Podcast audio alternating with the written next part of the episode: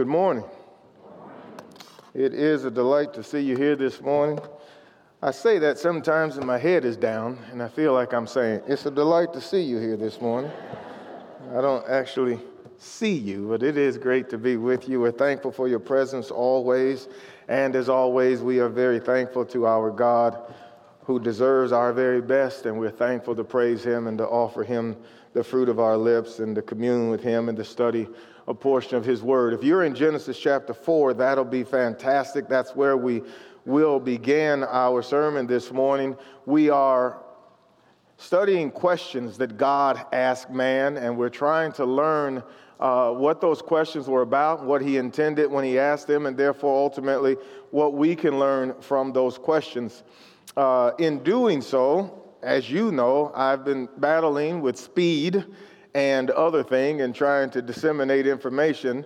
And uh, someone was talking to me the other day, and they were telling me some information that was, it felt like a fire hydrant was opened and it was just bursting into my face. Have you ever had that experience where it's just coming fast and furious? And that, that's the way I've been feeling like I've been preaching. And so I've been trying to slow that down and, and, and provide uh, a good amount of information, but not overly so.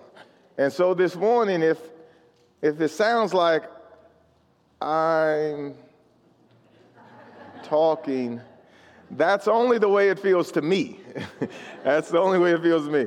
But I am going to try to slow down, not, not really just in pace and that sort of thing, but in volume of material. That's really what I'm trying to do. I'm, I'm trying to, to get you the right amount of material at a, a rate that you can absorb it, process it, hold on to it, and ultimately has meaning and, and usefulness to you. And so, if you would this morning take this sermon as the introduction to the sermon next week. because we're not going to get to the questions today. And the reason we're not is this is the introduction to how we get to those questions. And that's what we'll talk about. Now, I don't mind telling you that uh, the world sometimes motivates me. It causes me to think, it forces me to reconsider sometimes. Uh, the world just is bent on wrongdoing and sin and in opposition to God. That's just the way it is. And the world is consistent and relentless. Every day we wake up, they're faithful to do what they do, and that is oppose God, oppose His cause and His people. Their commitment is of such a nature that living in the world every day the way they are committed to do what they do, and they use all manners of, of wiles and schemes. Sometimes they are very forceful and confrontational, other times they're very manipulative and kind, but in the end, they're doing it. And over time, it has an effect on God's people. And sure enough, some of us begin to believe them, and we find ourselves siding with them. And before you know it, it has reached the, the Lord's people, and the opposition that is without sometimes is found to be within. And we're hearing the same arguments and the same words and the same phrases from Christians as you hear from non Christians. I'm telling you that because being aware of that has this effect. As a gospel preacher, I am very clear about what I'm supposed to do when I stand up before you. It, it, demands a clarity of speech. You need to know what God says and what God does not say. And it needs to be couched in words you understand. They don't need to be minced, they don't need to be softened, they don't need to be vague. You need what God says. That's really what the Bible enjoins. Paul told Timothy, preach the word. Be instant, urgent, in season and out of season. Reprove, rebuke, exhort with all long suffering and doctrine. In fact, he says the time will come when they will not endure it. They won't stand up against it. They won't want to hear it. And you need to be urgent about it, Timothy, and every gospel preacher thereafter. I'm very clear on my obligations to God. I hope you're equally as clear on yours. As New Testament Christians, you have an obligation to learn God. In fact, I think it's safe to say if we had to boil the Bible down to one thing, that's really what God wants you to do. He wants you to know Him. And so He's revealed Himself, made Himself known. But God also then wants you to be changed, and so He wants you to live like Him, thus, the mind of Christ. You think like God, and then God wants you to live like that. But more than that, God wants you to love the brethren. In fact, John talks about it in terms of passing from life to death because we love the brethren. The Bible places the, the same high level of treatment of our brethren as it does between husbands and wives. We're to lay down our lives for the brethren. That's how much we're to love one another. Jesus says an evangelistic tool. By this shall all men know that you're my disciples, if you love one another. We learn God, we live like God, we love one another, and then we light the world. You are the light of the world, you are the salt of the earth. I hope you appreciate your very real obligation as a New Testament Christian. We're studying questions God asked and the meaning of those questions. Both Paul and Peter tell us they wrote to put the brethren in remembrance. They wrote and they did it, and Paul told Timothy, if you put the brethren in remembrance, and so it might be the case that the things we talk about this morning you know already. Well, that'll be fine. We'll be putting you in remembrance, doing exactly what Scripture enjoins. It's one of the reasons the Old Testament is written. Romans 15, 4, Paul wrote to those brethren, Whatsoever things are written aforetime were written for our learning that we, through comfort and patience of the scripture, might have hope. It is the case that God intends for us to learn the Old Testament. He doesn't want us to live under it, but He wants us to learn from it. And He wants us to learn at least two things from it. Number one, He wants us to learn from the bad and unfaithful lives of Old Testament saints so that we don't emulate them. If you have your Bibles, look at 1 Corinthians chapter 10. And listen to what Paul writes to the brethren there in Corinth. It's one of the reasons that the Old Testament is given. Beginning there in verse number six, he says, Now these things happened unto them. They happened as examples for us, that we should not crave evil things as they also craved. Now, what you and I didn't read is the first five verses. What is it that Paul is saying? Go back and look at verse 1 and read down to verse 5. Notice the word all in that section. I do not want you to be unaware, brethren, that our fathers were all, there's our first time, they all were under the cloud, and all passed through the sea, and all were baptized unto Moses in the cloud and in the sea, and all ate the same spiritual food, and all drank of the spiritual drink, for they were drinking from a spiritual rock which followed them, and that rock was Christ. Now, you see the word all there because he's referencing Exodus 14. You see, even here, he's referencing the Old Testament. And what he's talking about is them coming out of Egyptian bondage. And he says, when they got to the sea, they all went through it. And that's absolutely right. And you know what that means? Is that Exodus 14 30 and 31 says, Thus the Lord saved Israel that day. What that means is all Israel was saved. In fact, he will liken it to here to baptism, which also says they were saved after being baptized. It's not a new thing. They were all passed through the cloud and through the sea. They were all baptized unto Moses. They were all saved. Why is this significant? The very next verse. Paul says, Nevertheless, with most of them, all of those saved people, with most of them, God was not well pleased, for they were laid low in the wilderness. What that means is most of them didn't make it to the promised land. Our promised land is heaven. And what he's telling them is they were all saved, they all partook of the bread, they all partook of the drink. It's Christ. You know what they're doing in Corinth? They're having uh, bread and drink, and they're abusing it. What's he warning them about? Listen, brethren, you were all saved just like they all were. Most of them didn't make it. If you persist in this action, most of you won't make it. How does he get that point across? Old Testament. Verse number six these things happen unto them for examples. Verse number 11 these things happen unto them for examples.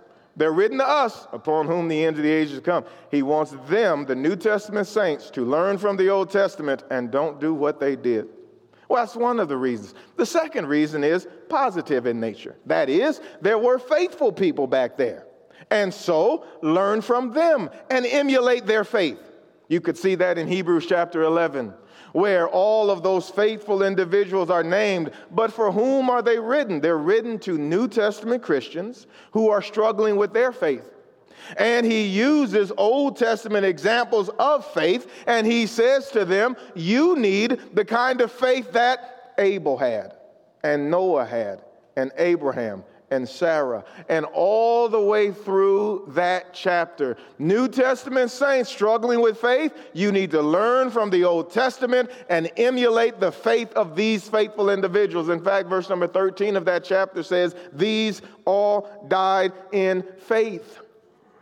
Why do we have the Old Testament? At least in part. Two reasons. We can learn from those who were unfaithful and avoid it, learn from those who were faithful and emulate it. I say all that as we go into Genesis chapter 4. We're trying to learn some things from the Old Testament. Let me provide you several important facts as we move forward toward our study. Number one, the revelation of God is progressive. What that means is it unfolds the more you go forward.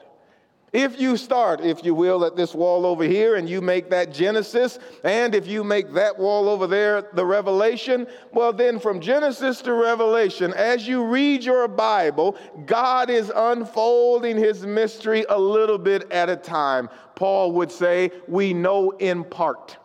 That is, it's being given to us a little bit at a time, and eventually, uh, Revelation 10 and verse 7 will say, the mystery is finished. At some point, we will have the totality of God's revelation, but as you're reading it, that's not provided. What happens today is those of us who live over here with the entirety of God's message in our hand, a nice volume, a collection of 66 books, portable, digital, we just take it around with it. It begins to be in our minds as if it's always been that way. It has not. And sometimes when you're reading it, because you know it, you can read the Bible in such a way as to almost read it backward. That is, you know it, so you assume they knew it. They don't know it. They don't know what you know. As the Bible is unfolding, it's being made known. And so each individual can know what's been revealed. He or she can't know beyond that. That's number one. Please keep that in mind as you read your Bible. Number two, the introduction of things is very important then. In light of that first point, when the Bible introduces a concept to us, an idea to us, words to us, when it tells us of a thing, then that becomes very important and significant, the introduction of that thing. And the reason for that is as the Bible unfolds, it's going to build on that thing it introduced. Very often, it's not going to become a new thing. Very often, it's not going to become a different thing. It'll be the same thing with more information provided. And as it goes forward, that thing might be expanded. That thing might be given new particulars. That thing might be illuminated differently. But in the end, that thing is going to be consistent all the way through the Bible. Nothing going forward will ever contradict what's been introduced as you move forward in your Bible. Now, I tell you that because we've actually already done that and slid right by its importance. Last week, we were introduced to sin and death. What happens in preaching is very often you don't explain and delve into every single particular thing that's introduced. It's one of the reasons that sermons go long.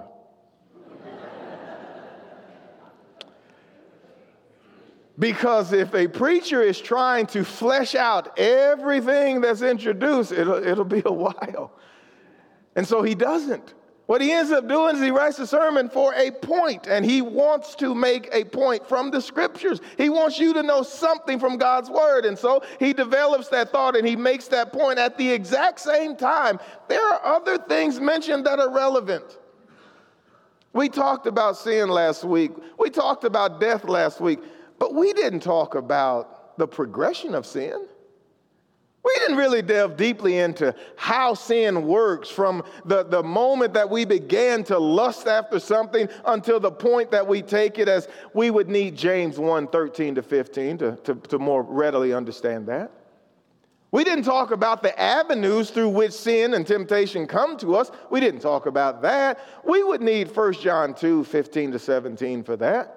All that is in the world, the lust of the flesh, the lust of the eyes, pride of life. Even Adam dealt with both of these things. Eve, in particular, in verse number six, as she saw it, she desired it, she took it.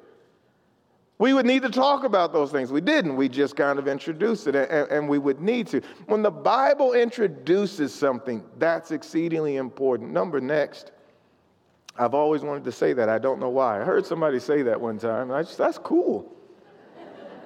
I think I'll say at some point.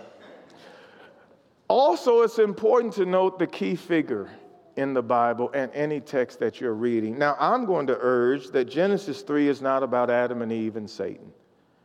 I'm going to urge that Genesis 3 is about God and his interaction with Adam and Eve and Satan. I think the same thing could be said for Genesis 4. Though we'll talk about Cain and Abel eventually, and though we did talk about Adam and Eve, and though we can learn from them and their actions, the text is ultimately about God and his interaction with Cain and Abel. As you open up your Bible, God wants us to learn certain things. He wrote it so that certain ideas and messages would be conveyed. And I'm convinced that the message that's conveyed, intended to be conveyed from Genesis 1 and 2, is the sovereignty of God that the, the fatherhood of God, that God is the, the giver of all things, the creator of all things, the one ultimately in charge of all things. We read that God gave to Adam and Eve, He gave to His children everything. In fact, He says as much See, I've given you everything.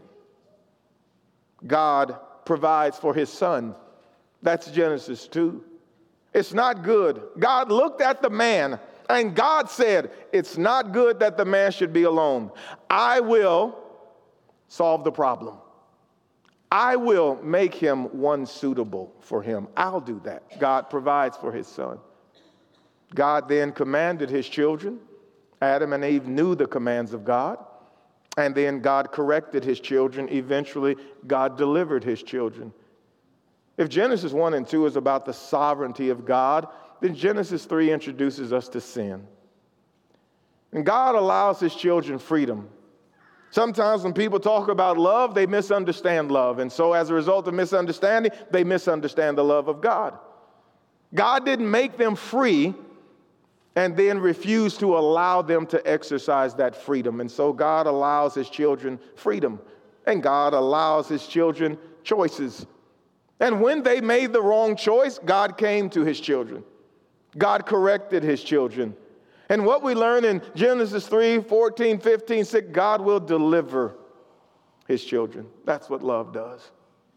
That brings us to Genesis 4.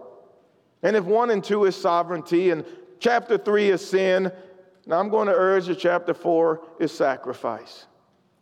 God communes with his children, God communicates with his children. And what we learn here in the first introduction of that, God accepts one of his children and God rejects one of his children. Let's begin with the background of Genesis 4. Verse number one and verse number two, the Bible tells us now the man had relations with his wife, Eve, and she conceived and gave birth to Cain. And she said, I've gotten a man child with the help of the Lord.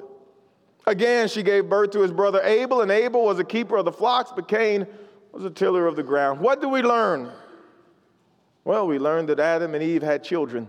That's one of the things we learn. We also learn from Genesis 1:28 that that was always part of the plan. Be fruitful, multiply, fill the earth. God wanted them to multiply, fill the earth. This also then makes it very plain that man is over the earth. He's over the animals. He's not one himself. Every time you find men and animals in the same context, there's a distinction made. The animals come to Adam to be named, and he names them, not the other way around. There is nothing among the animal kingdom suitable for Adam. That's what the Bible says. God makes it abundantly clear you're not one of them, you're over them. In fact, don't just be fruitful and multiply and fill the earth, have dominion over it and rule it. Notice with me, if you will, Psalm 8 and what God says there about mankind. Man is not an animal. In fact, he's never been an animal. There's actually never been a day where man has not been intelligent. Again, Adam names the animal. There's never been a day where man has been crawling around on his on fours and, and, and grunting instead of talking. It's never been the case. Eve and the serpent have a conversation. Adam and Eve have a conversation. You listen to her voice, they're talking, they're intelligent from the very first time they're created. In fact, they're made in the image of God. As a result, Psalm 8 records things that God did for man. Someone is observing these things and talking about them. Verse number three, the Bible says, When I consider, someone is considering. But you'll notice what they're considering. Verse number three says, They're looking at the creation, and it must be marvelous. When I consider your heavens, the work of your hands, the work of your fingers. And so there is this person, this being, someone looking at the creation of God, taking it all in, if you will. Maybe seeing the sun, the moon, and the stars, maybe contemplating the expanse of it and the, the, the wonder of it. And, and they're seeing it, and apparently, what they see is so grand that it all it, it seems to cause them to ask God, in light of what you have done here, you'll note the question what is man? To look at, we must not look like much compared to the sun, moon, and stars. But you'll notice what he says he observes that God has done for man, not the sun, moon, and stars. He says of man, Thou hast made him a little lower than the angels. You did that. It's not up to debate, it's not open for discussion. God did it, and so it's done. Human beings are made a little lower than angels. That's what the Bible says. In fact, if you want a good exercise, go home this evening or this afternoon, get you a yellow post it sticker, and, and, and write these four things on your mirror, on the post it, and then put it on your mirror. That's what you do. Now, if you want to use lipstick and write on your mirror, that's fine too. But what I want you to do is when you stand up and look into the mirror, see the message you are made a little lower than angels. You know, people might struggle a lot less with self esteem if they began with God's esteem. God esteems you. How much? I made you a little lower than angels. Wouldn't it be nice? Wake up in the morning and say, Good morning, made a little lower than the angels. Good morning, crowned with glory and honor. Who? Every human being that bears the image of God. Is what? Crowned with glory and honor. You want to think more highly of yourself, then think of yourself the way God thinks of you. You want to think more highly of your fellow man? Well, then think of them the way God thinks of them. And God says He's made you a little lower than angels, He's crowned you with glory and honor, and He has set you over the rule of the works of His hands. He's given you dominion. He's entrusted you. He believes in you. He has confidence in you. God did that. He concludes by saying, You have put all things under his feet sheep, oxen, beasts of the field. He's not one of them, he's over them. That's what God did. We're to learn that from Genesis chapters 1 through 4. Adam and Eve had a child. Well, that's the way it's designed. God spoke the world into existence, and then he put the seed of everything within itself. And while the miracle came first, he spake and it stood fast. Well, that's true. God said, Let there be light, light came. God said, Let the firmament be separated, it happened. God said, Let the trees come forth, they came forth, fully grown. God did that, absolutely. But then the Bible tells us that God put the seed of everything within itself. And so, if the first generation of everything was the result of God speaking and God's power and God's miracle, the second and subsequent generations was the result of God's wisdom and design. The seed of everything is within itself so that it can reproduce itself. And everything does. Everything makes itself after its own kind. Life comes from life and that of the same kind. Well, that's not just true in the animal kingdom and in the plant kingdom, that's true with humans.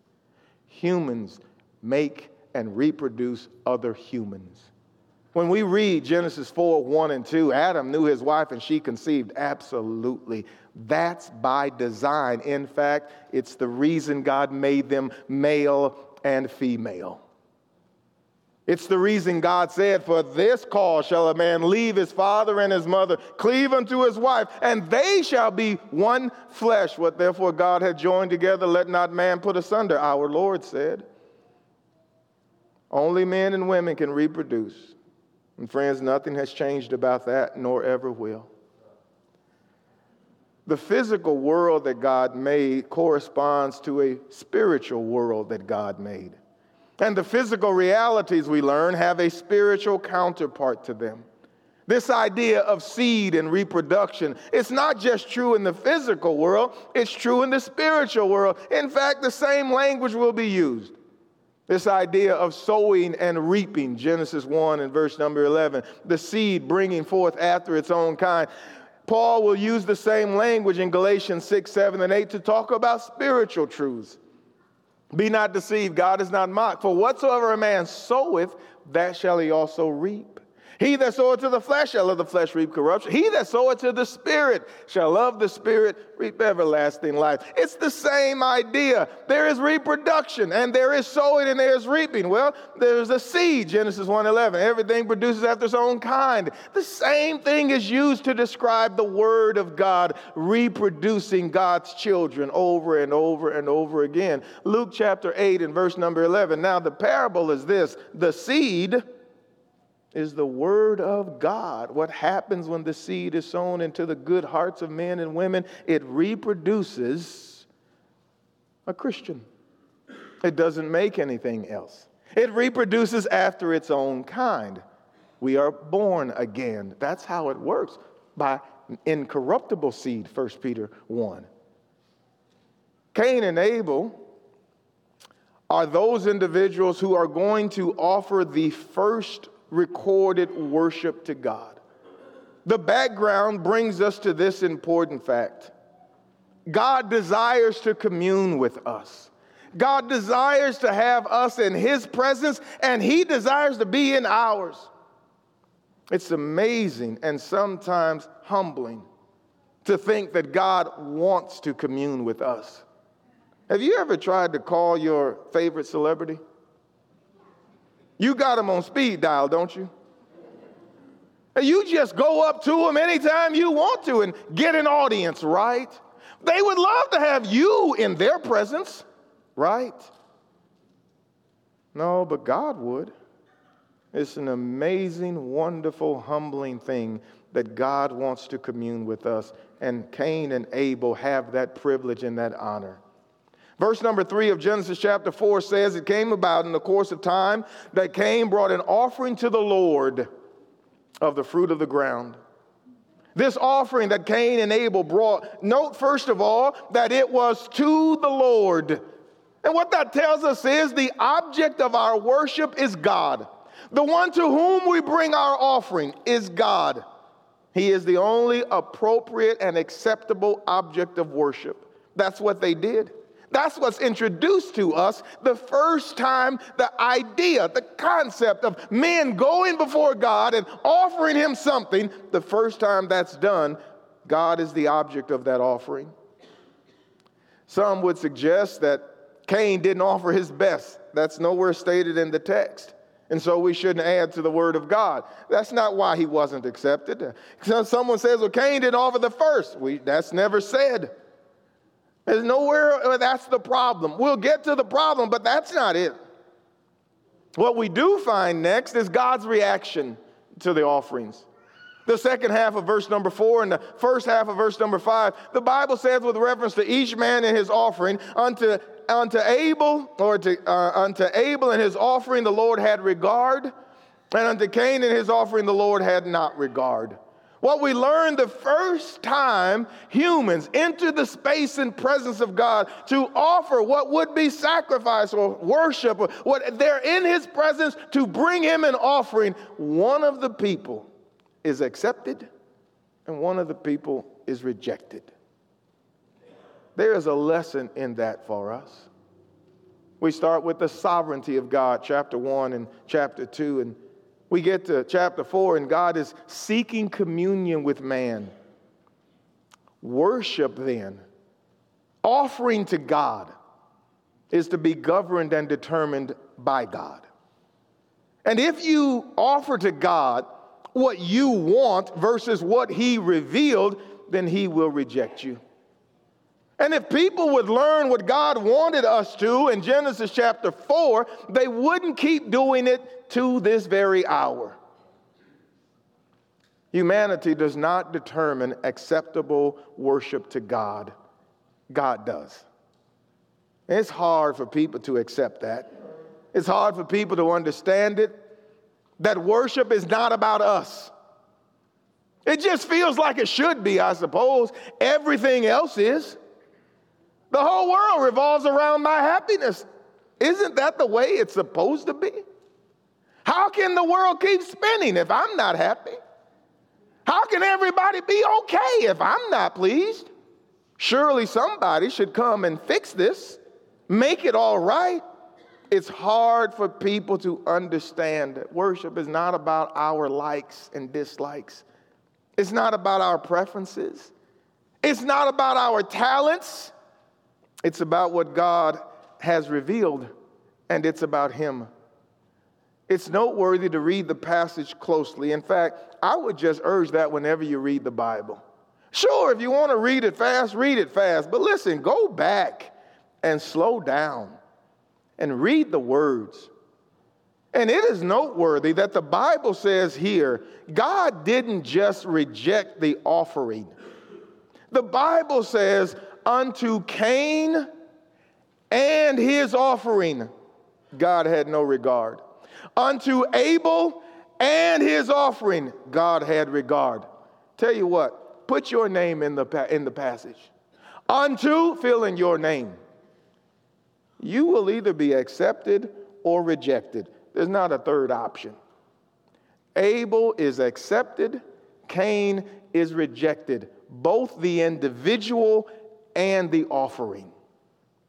Further, Revelation on Cain and Abel explains things to us about them we don't get in Genesis 4. That is the nature of the progressive revelation. As it unfolds, sometimes you'll go huge stretches without talking about someone. The person didn't disappear, and oftentimes they didn't die. You'll just be reading along, and suddenly you won't hear about that person anymore. Adam lived to be 950 years old, I believe.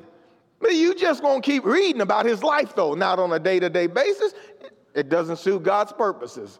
God used it, gave us the information, and then God move on. It almost feels sometimes like you're reading the Bible, you're going down this road, and then you hit a dead end. There's nothing else said. You pivot, you turn, and off you go somewhere else. That's just the nature of Bible. And sometimes, as you read further and further along, somebody over there, an inspired writer, will be making a point here to his audience, and he'll reach back in the Old Testament and say, Now listen, look here. He'll use the Old Testament just the way the Bible said you're supposed to. Siri, not now. I think she thought I was asking her a question, and so she answered. I did turn off my cell phone and silence it, but he didn't say watch, and so I didn't. where was I? I think they said if you look up and to the left is where you'll find your memories. we were talking about sometimes the writers would take up an Old Testament example. Notice Hebrews chapter 11. Cain and Abel do appear again by way of conversation in the Bible. Somebody does talk about them. One of those people is the author of the Hebrews epistle. In talking about faith and encouraging the New Testament Christians the kind of faith they need to have, he talks about Cain and Abel all the way back to Genesis 4. And he says, By faith, Abel offered unto God a more excellent sacrifice than Cain. Both of them are mentioned.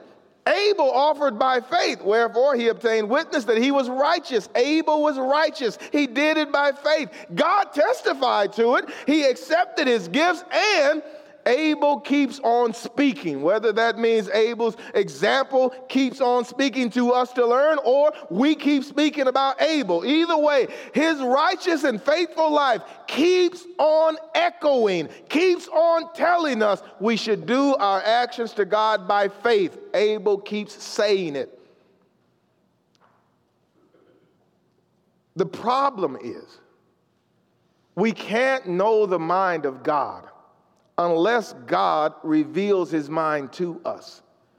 When we start to try to figure out why was one accepted and why was one rejected, we need revelation to understand that, and that is the point of revelation. When it comes to coming into the presence of God, we have to have God's God's word, God's authority, God's revelation to know what we do in his presence. In 1 Corinthians chapter 2, the Apostle Paul explains this point in very clear detail. He starts a conversation with the brethren in Corinth because of their division. He's going, to, he, he's going to denounce their division and tell them that they should be of the same mind and of the same judgment. Chapter 1, verses 10 to 17. And if they had known who they were and whose they were, chapter 1, verses 1 to 9, then they wouldn't have been divided in the first place. If you read the first nine verses and you listen to what Paul says they are and what God has done for them, they are, first of all, the church of God. That's at Corinth. They have, secondly, been bought by Jesus, given the gifts and provided forgiveness and, and given all of these things. They're called saints. There's nothing about them that should be divided and have division, but they do. In verses 10 to 17, he addresses in chapter 18 or chapter 1, verses 18 into chapter 2, at least maybe over as far as chapter 4, he begins to talk about wisdom, the wisdom that comes from God, the divine wisdom, the mind of God, and versus the wisdom of men. And he says, with regards to the Jews and the Greeks, they are both missing the cross of Christ, and it's important. The Jews seek a sign, and so they're stumbling at the cross of Christ. The Greeks seek wisdom, human wisdom, and so they think it's foolish, the cross of Christ. But to those of us who are saved, Paul says, both Jews and Greeks, Christ, the power of God unto salvation. He continues that discussion in chapter 2. He begins to talk about God's mystery and how God made known his, his wisdom to mankind. Paul says it was the wisdom that they preached beginning in chapter 1 down to verse number 5, or chapter 2, 1 down to about verse number 6. That's the wisdom we preach, not the wisdom of this world that comes to nothing, but the wisdom that's of God. He says in verse number 7, we speak this wisdom in a mystery, the hidden wisdom, which God predestinated unto the ages unto our glory he says that wisdom, no one knew it. The wisdom that was in the mind of God, when you and I start over there in Genesis and we start working our way down to the revelation, that slow and steady movement of God to unveil and unfold, he says no one knew that. In fact, he says, no eye has ever seen it, no ear ever heard it, no mind ever imagined it. The things that God has prepared for them that love him. How did we come to know it? Paul, how did you come to know it? Paul says, but God has revealed them unto us. For what man knows the things of a man, save the spirit of man which is in him? Even so, the things of God knoweth no man but the spirit of God. Paul's point is simply this we don't have the ability to read each other's mind. He uses us as an illustration to make his point about God. And the illustration is this you and I, humanity, human beings, do not possess the ability to read each other's minds. We can stare in each other's eyes. We can read each other's body language. We can try to figure it out. Sometimes we're good at guessing, but we don't know. Sometimes I'll tell people you can't read each other's minds, and, and, and I'll say something further like if you've ever told people, I know what you're thinking, please stop it. This is your cease and desist order. Stop it. You don't know what anyone is thinking. And then somebody will meet me out back and they'll say, Well, I know what he's thinking. Or I know what she's thinking. Usually some married couple that's been married 20, 30, 40, 50 years. And they'll say, I know what he's thinking. The truth of the matter is, you don't. What you know is his choices. Presented with two things, you know he's more likely to choose A than B. You probably have seen that over a period of time, so much so that you feel certain, if asked, he'll pick this one. In fact, some people can order each other's food. Drinks orders, yeah, I know what she wants. When she's in the restaurant, yeah, I got it. Just give her a, a, a sweet tea. Uh, bring him an unsweet tea. He'll have a Coke. Gets back to the table, what do you have? I have a Coke. Oh, she was right, yeah. He has chosen Coke 4,000 times. I've seen him. He's going to have a Coke. I'm glad that we know each other, but that's not mind reading. That's not what Paul is talking about. Paul is saying you can't tell what's in another person's mind until they tell you with words out of their mouth. Their mind must take the thought and put it to words and then reveal it to you. And when they do, you can now know the mind of that person. Well, that's the illustration. What's the point? Try it with God.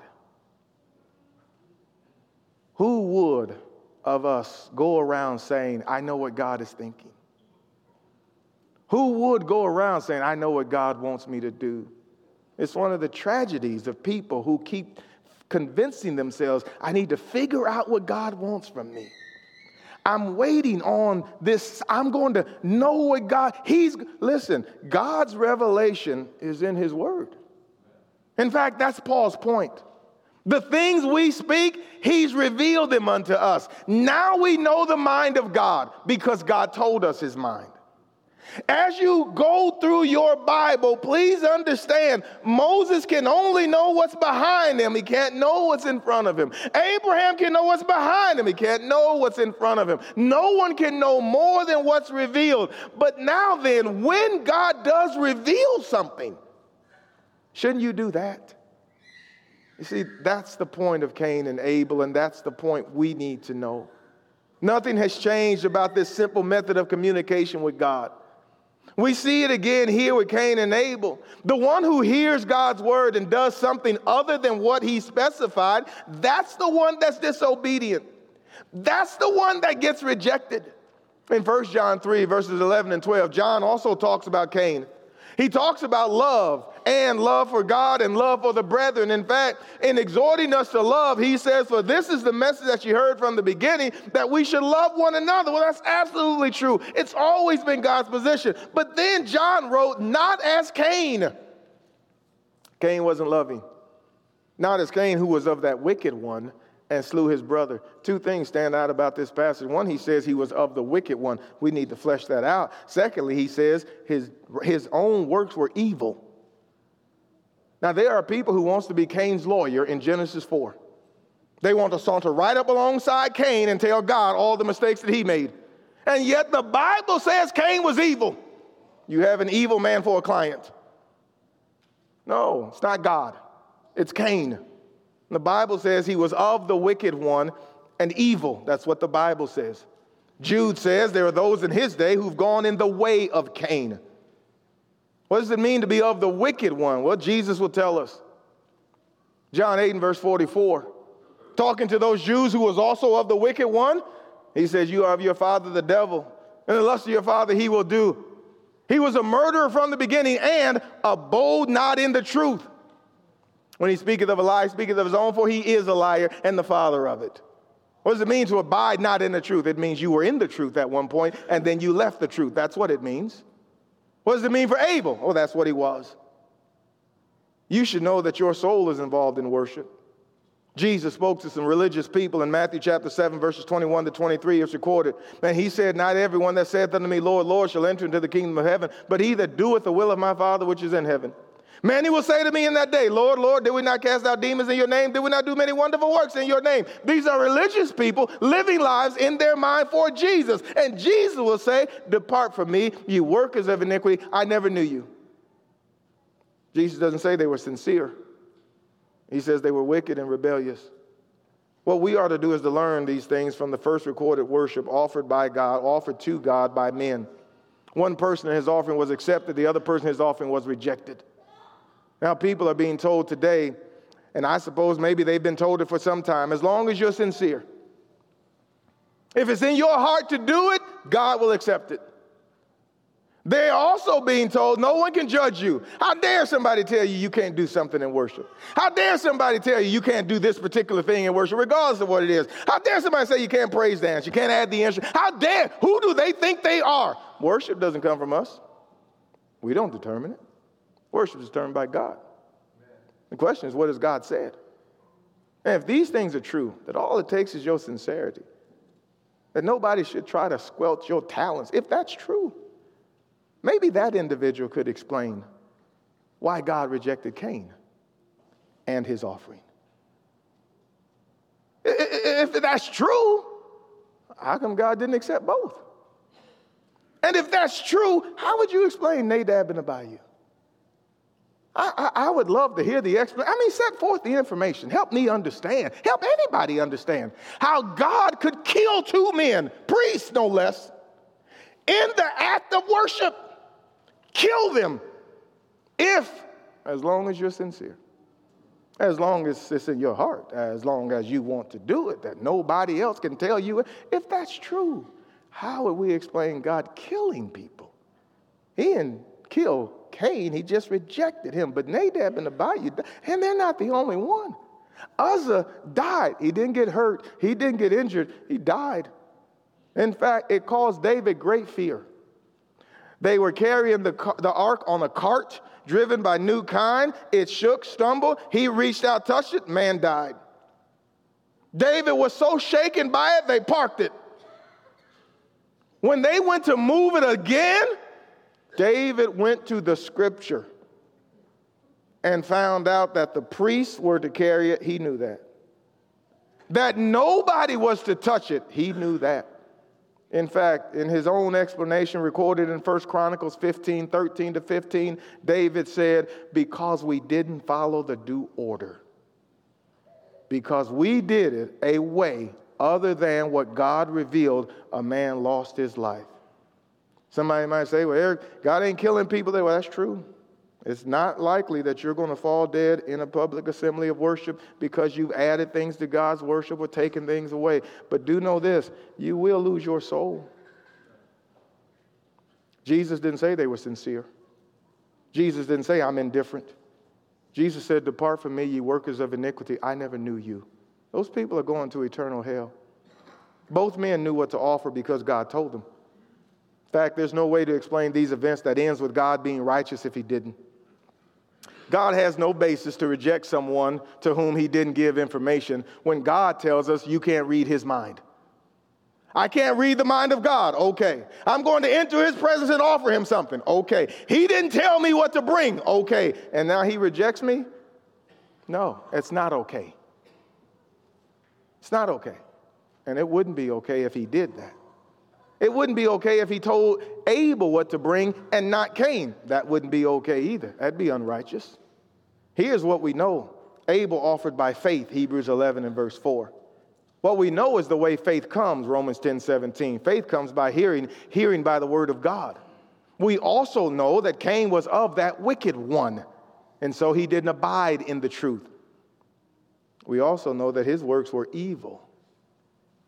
Jesus said, Satan didn't abide in the truth. And then Paul says one of the reasons a new Christian can't be an elder is lest being lifted up with pride, he fall into the condemnation of the devil. These are the reasons God rejected Cain and his offering. They're also the same reasons he will reject us. Some say, well, everything we do is worship. That's not true. No, in chapter 4 and verse number 3, the Bible says, There came in the course of time on a particular day, they came and brought an offering unto the Lord. They didn't do this every day. There was a day they brought it, they offered, and then they stopped. Verse number eight, they went out to the field. They weren't offering. In fact, that's when Cain commits murder. Verse number 14, he refers to himself as wandering, being a vagabond. He's not worshiping.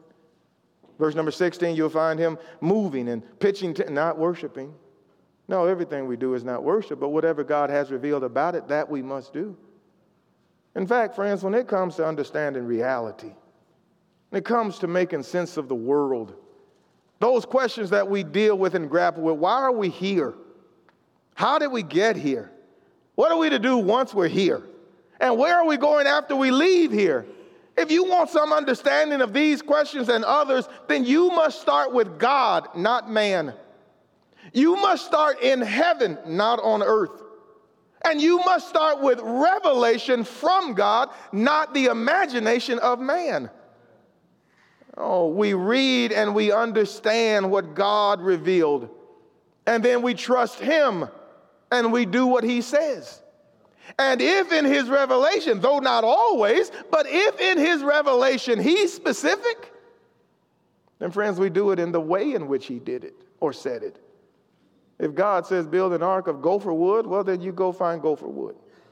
You don't go to the forest and get birch and elm and oak. You go find gopher wood. If God said 300, then make it 300, not 315 or 330. If God said 50, make it 50, then not 60. If God says put the blood out in a particular place, and when I see the blood out, well, then you put the blood out right where God said put the blood out. If God said dip in the Jordan seven times, then you don't go to Pharpar and Abana. You go to the Jordan and you dip seven times. You don't dip five, you don't dip eight, you dip seven.